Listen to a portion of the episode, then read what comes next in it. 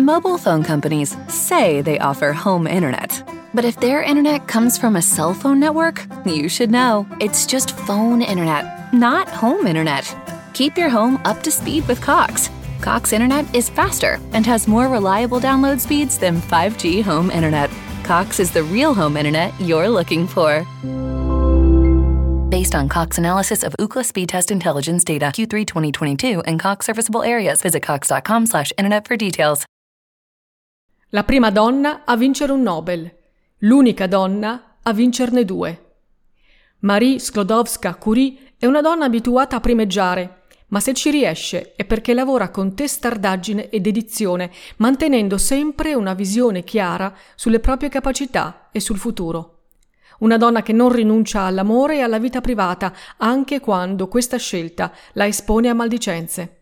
Non si preoccupa di apparire simpatica, non chiede l'approvazione o la protezione di nessuno, tantomeno degli uomini. È consapevole della propria superiorità e non ha sensi di colpa. Non vuole essere amata, vuole essere rispettata per il proprio lavoro e per le proprie indiscutibili competenze.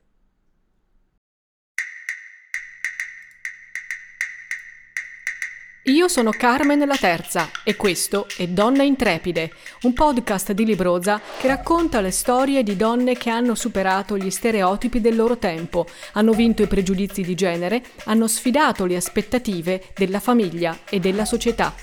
Donne più e meno famose, ma sempre donne vere, donne con pregi e difetti, donne che incarnano le contraddizioni dell'epoca in cui vivono, donne a volte difficili, spesso solitarie e controcorrente. E proprio per questo, donne intrepide.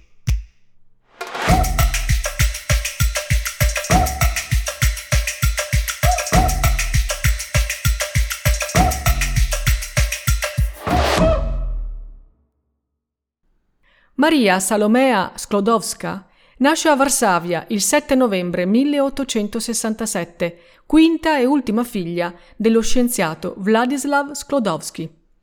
In quegli anni la Polonia non esiste come Stato autonomo perché dalla fine del Settecento Austria, Russia e Prussia se la sono divisa a tavolino. A Varsavia, sotto la stretta sorveglianza della Russia, i cittadini polacchi sono privati delle loro libertà intellettuali e personali. Nonostante il clima di repressione culturale, Wladislav Sklodowski e sua moglie, una donna colta, direttrice di un prestigioso liceo femminile, si adoperano perché tutti i figli possano ricevere una buona istruzione scientifica e umanistica. Vladislav stesso è un insegnante, ha studiato fisica all'Università di San Pietroburgo, si interessa di zoologia e botanica. Maria è una bambina intelligente e spigliata. Stimolata dall'idea di tenere il passo con i fratelli, a quattro anni impara a leggere da sola e va a scuola con due anni di anticipo. A undici anni però la madre, malata da tempo di tubercolosi, muore e questo segna il carattere di Maria, che diventa serio e meditativo. Perde la fede in Dio, che pure la madre le aveva inculcato, e concentra tutte le sue forze nello studio. Crescendo Maria si lega in particolare alla sorella maggiore Bronia, che ha un carattere quasi opposto al suo, allegro ed espansivo. Le due ragazze, strette in una Polonia che non offre molte opportunità alle donne, condividono le passioni scientifiche e politiche.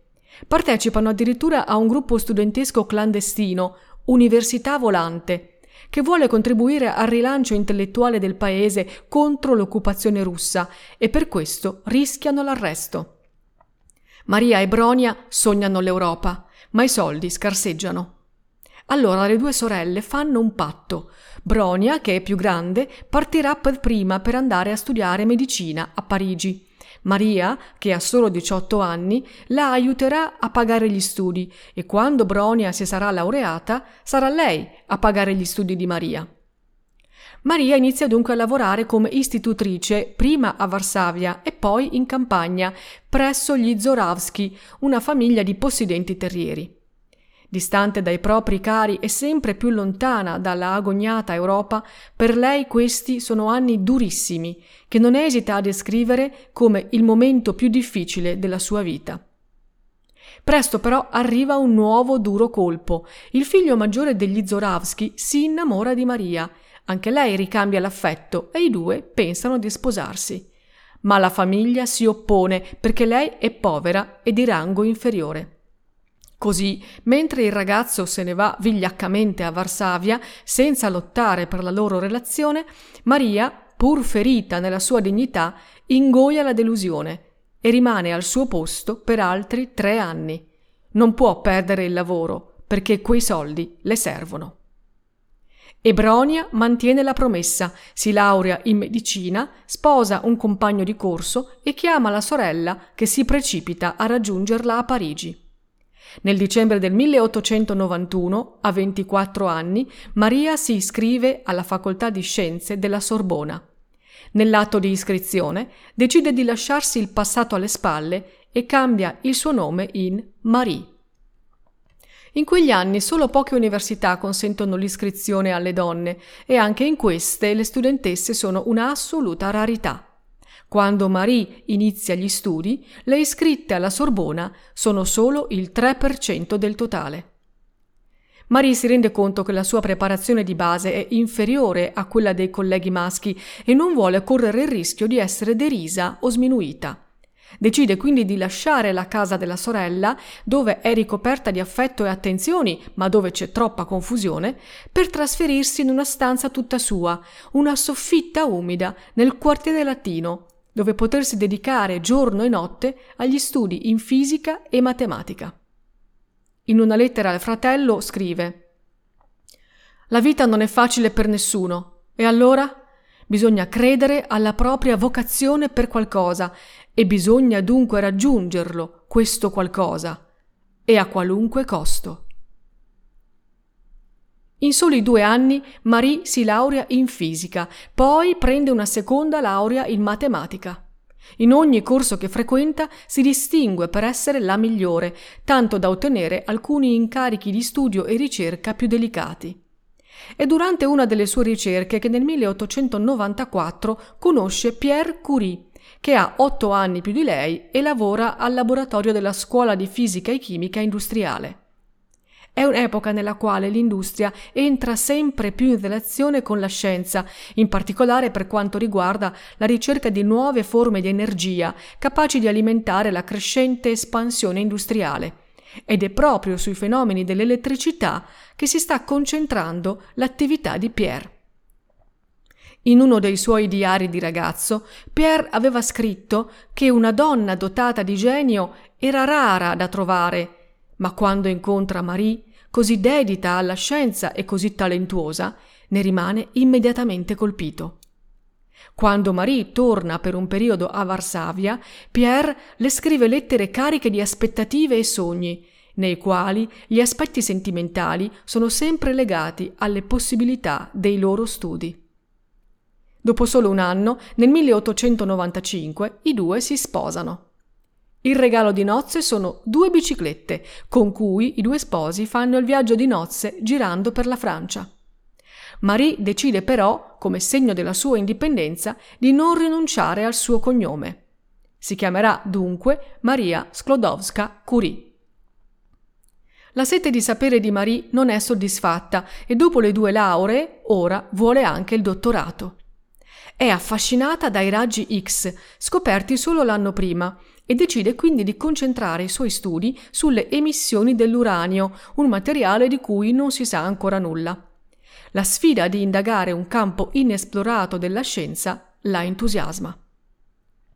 Analizzando le radiazioni emesse da diversi campioni di Peck-Blenda, il minerale da cui si estrae l'uranio, Marie e Pierre si accorgono che le misurazioni variano, anche se la concentrazione di uranio rimane la stessa. Devono quindi esserci altri elementi nella PEC blenda, finora non isolati, che sono fonte di quell'energia misteriosa. È questa l'intuizione che cambierà per sempre le loro vite. Marie ha davanti a sé un'opportunità unica per uno scienziato, riempire uno o più spazi vuoti nella tavola periodica degli elementi. Il primo elemento che riescono a identificare è il polonio, chiamato così in onore della patria di Marie. Lo stesso Pierre, che vuole rompere lo stigma dell'epoca sulle capacità delle donne in campo scientifico, insiste affinché la relazione finale sia firmata dalla sola Marie. Questo lavoro diventa dunque la tesi di dottorato di Marie, prima donna a ottenere un dottorato alla Sorbona. Il lavoro di ricerca però non è ancora terminato, anche perché il polonio è un elemento molto instabile e non si dimostra adatto a condurre altri esperimenti. Nel 1902 i coniugi Curie riescono a isolare un nuovo elemento, così potente e concentrato da emettere un'energia luminosa. È il radio. È una scoperta che sconvolge il mondo perché sconvolge l'idea stessa di atomo. Pierre e Marie sono infatti convinti che quella energia misteriosa che Marie chiama radioattività abbia origine negli atomi stessi. Ma l'atomo dai tempi dei filosofi greci è considerato la parte più piccola e immutabile della materia. Affermare che gli atomi sono vivi e in movimento è al limite tra l'alchimia e la rivoluzione copernicana. Ma è proprio questa rivoluzione che nel 1903 porta l'Accademia di Svezia ad assegnare il premio Nobel per la fisica a Pierre. Anche se tutta la comunità scientifica internazionale conosce il lavoro e la responsabilità di Marie nelle scoperte, lei viene ignorata. Pierre reagisce comunicando che accetterà il premio solo se verrà assegnato anche a lei. E così, per la prima volta, il premio Nobel viene assegnato a una donna. Sono anni felicissimi per i coniugi Curie, che finalmente hanno i fondi per dedicarsi alle loro ricerche e che nel frattempo sono stati anche allietati dalla nascita di due figlie, Irene ed Eve. Ma è una felicità che si spezza presto. Nel 1906 Pierre viene investito da una carrozza per le vie di Parigi e sbatte violentemente la testa. Marie corre subito al suo capezzale, ma Pierre muore poco dopo. Per Marie è un dolore insanabile e cade in uno stato di profondo abbattimento e depressione, dal quale riemerge a fatica, facendo quello che ha sempre fatto, cioè dedicandosi completamente alla scienza. Prende il posto di Pierre come docente di fisica alla Sorbona. Alla sua prima lezione l'aula è gremita già da ore. È la prima volta che una donna insegna alla Sorbona. Al suo ingresso scoppia un applauso fragoroso. Lei, apparentemente insensibile, comincia a spiegare dal punto esatto in cui era arrivato Pierre. La sera, però, nel suo diario personale, sfoga tutte le emozioni che in pubblico ha trattenuto. Negli anni seguenti Marie si dedica allo studio e all'insegnamento, oltre all'educazione delle sue due figlie, che dimostrano presto di avere ottime doti intellettuali.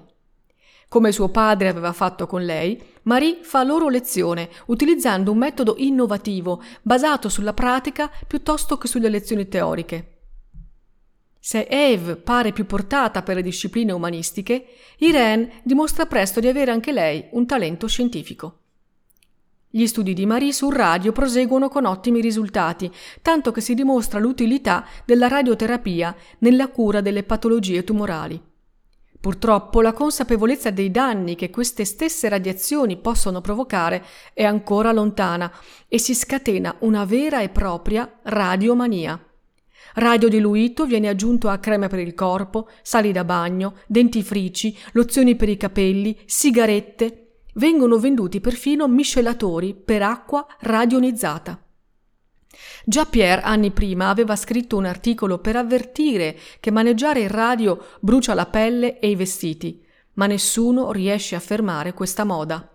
Marie stessa ha i polpastrelli bruciati, ormai insensibili, ma non smette di maneggiare le provette senza adottare quelle stesse precauzioni che pure impone nel suo laboratorio. I casi di tumori in chi maneggia il radio si moltiplicano e gli stessi quaderni degli esperimenti di Marie rimarranno radioattivi per anni. Nel 1911 Marie presenta la propria candidatura all'Accademia delle Scienze francese e la stampa la attacca con violenza. Ha già due lauree, un dottorato, una cattedra alla Sorbona, un Nobel. Cosa vuole ancora questa donna insopportabile, per di più straniera, in terra di Francia? La sua richiesta viene dunque rifiutata. Nel novembre dello stesso anno l'Accademia di Svezia decide di premiare Marie Curie con un secondo Nobel dedicato alla sua attività di chimica. Ma proprio in quel mentre scoppia uno scandalo. Amore in laboratorio, titola un giornale conservatore che ha scoperto la relazione sentimentale di Marie con un suo collega. Si tratta di Paul Langevin, un collega che le è stato accanto negli anni dolorosi dopo la morte di Pierre, ma che è sposato. La stampa si accanisce nuovamente contro di lei. L'Accademia di Svezia non ritira il premio, ma consiglia a Marie di non andare a Stoccolma per la cerimonia, così da evitare altri scandali. Al consiglio dell'Accademia, Marie risponde così. Sarebbe da parte mia un grave errore seguire la sua raccomandazione. Credo non vi sia alcun rapporto tra la mia opera scientifica e le vicende della mia vita privata. Non posso ammettere che le calunnie e le maldicenze della stampa influenzino l'apprezzamento accordato al mio lavoro scientifico. Il 10 dicembre 1911 Marie è a Stoccolma a ritirare il premio. E se la prima volta era rimasta in platea ad applaudire Pierre, questa volta è lei a salire sul palco, da sola. Nel discorso di ringraziamento si prende tutti i suoi meriti, ripetendo spesso il mio radio, il mio lavoro, la mia ricerca. Negli anni seguenti Marie si dedica alla promozione della ricerca scientifica e alla applicazione delle sue scoperte. Durante la Prima Guerra Mondiale, insieme alla figlia Irene, ormai sua attiva assistente, attrezza vecchi autobus come unità mobili e lei stessa li guida fino alle linee del fronte per insegnare ai chirurghi a fare radiografie per individuare pallottole e schegge nel corpo dei feriti e salva così migliaia di vite. Comincia però a essere molto stanca. Il suo corpo inizia a mostrare i segni della continua esposizione ai materiali radioattivi. Scrive alla sorella Bronia che la vista si abbassa e che un continuo ronzio alle orecchie non le dà tregua. Tuttavia viaggia instancabilmente, visitando l'Europa e gli Stati Uniti per raccogliere fondi per le sue ricerche. Dopo anni di malattia, il 4 luglio 1934 Marie Curie muore all'età di 67 anni.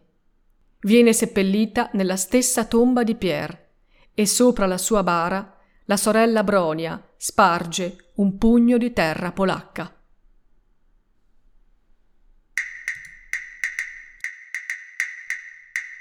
Se ti è piaciuta questa storia, ne puoi trovare tante altre nei libri della collana Donne Intrepide, editi da Libroza e disponibili in tutte le librerie.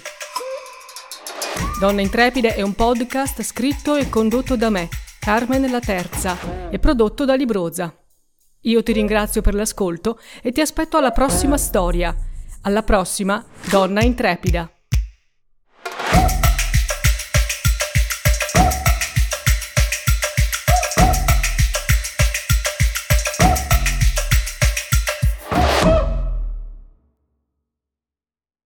Mobile phone companies say they offer home internet.